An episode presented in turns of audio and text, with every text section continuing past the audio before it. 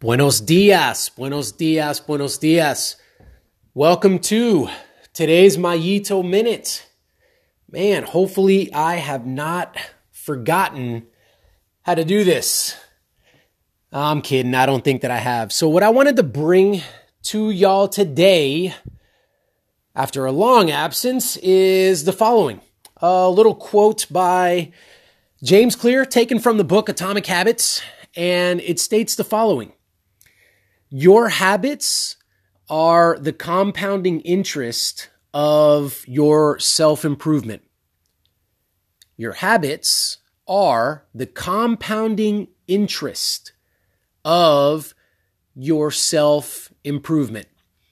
Now, I wanted to discuss this because I find it interesting that so you know the what came first the the chicken or the egg right so is it that when we begin to formulate and execute certain habits we become better versions of ourselves right? So it would go from habits to hey you become a better you right? Or is it that as you think about and attempt to become a better you as you give this your thought and your attention that you begin to do certain things. You begin to think a certain way that, well, manifests itself in actions that you repeat, otherwise known as habits. And that's what James Clear is saying with this particular quote. And I really like it and I wanted to break it down some because I do see this as another way that we could just get to the ultimate goal that we're all trying to get to, which is, you know, performing at a higher level, achieving bigger, better, badder goals, becoming a better version of ourselves. However you want to, you know, classify what it is that you are trying to do, right? You're trying to do better right? And so one of the ways is, well, how much how much time and thought are we putting into improving ourselves? Like literal self-improvement. As we look at, you know, what what is it that I want to actually improve? What is it that I want to actually get better at? As we identify those things and as we think about those things, you guys have heard me talk about this a lot on this podcast our identity is extremely important, right? The way that we see ourselves, literally, very simply, when I look in the mirror, who is it that I see? What is it that I see? Do I like what I see?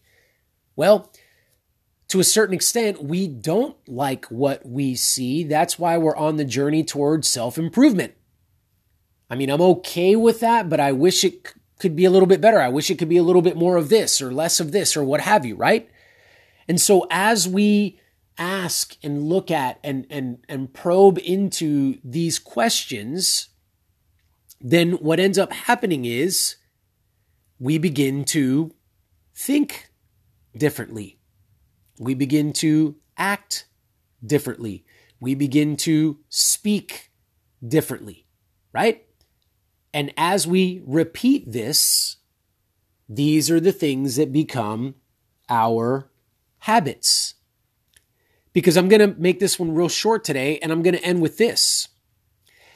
There is no possible way that we could continue to upgrade and improve ourselves and you know strive towards becoming better versions of ourselves and have our habits continue to be things that just don't align with that self improvement right? So, just a very simple example that I could just kind of think of, you know, off the top of my head here and throw out to us is if I want to improve at getting up on time, at, you know, having an alarm that goes off at a certain time in the morning and me answering that alarm and getting up and starting with my day. If that is an area that I wanted to improve, I felt like I could improve in that area and I set out to do that, then, and if I begin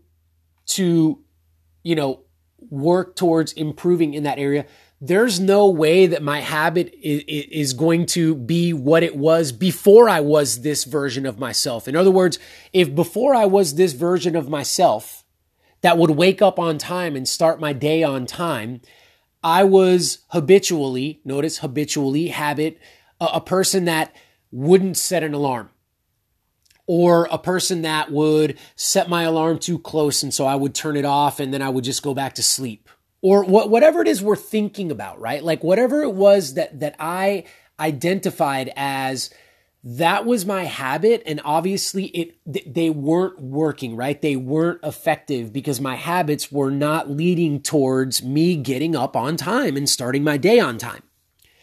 If I became the type of person that began to more consistently wake up on time, then there's no way that my habit could continue to be the one that doesn't set an alarm in the morning, the one that sets an alarm and turns it off and then goes back to bed. Like there's no way that my a better version of myself would include that type of a habit. It's it's not going to be possible. So that is the reason why he mentions self improvement. And then he says, hey, you know what? Your habits are the compound interest of that, right? Because not only are you becoming like by by by focusing on self improvement then obviously it goes without saying not only are you going to become a better version of yourself because of that focus but then he says, hey, you're going to get this compound interest, which is the way that you think and the things that you do are going to begin better aligning with and helping you and giving you a better return on your investment towards that self improvement. And so there you have it. So for this particular episode, which comes first, the chicken or the egg? It would be, hey, let's focus on self improvement. Let's focus on how we can make ourselves better versions of ourselves. Let's think about that. Let's look at our patterns, our thoughts, our actions, and say, where is it that I would like to improve? And then let's think about that and let's watch as our habits begin to reflect that self improvement because we can't have this disconnect between who we are and our habits. That just can't exist. So there you go. So get started, folks. I know that it's December and a lot of people sit on the ball and wait until January to become better versions of themselves, but today would be a fantastic day for you to begin doing that if you haven't done so already. All right, folks, I'm back. I'm glad you guys listened and uh, I appreciate y'all. So until we do it again, sooner rather than later, y'all take care.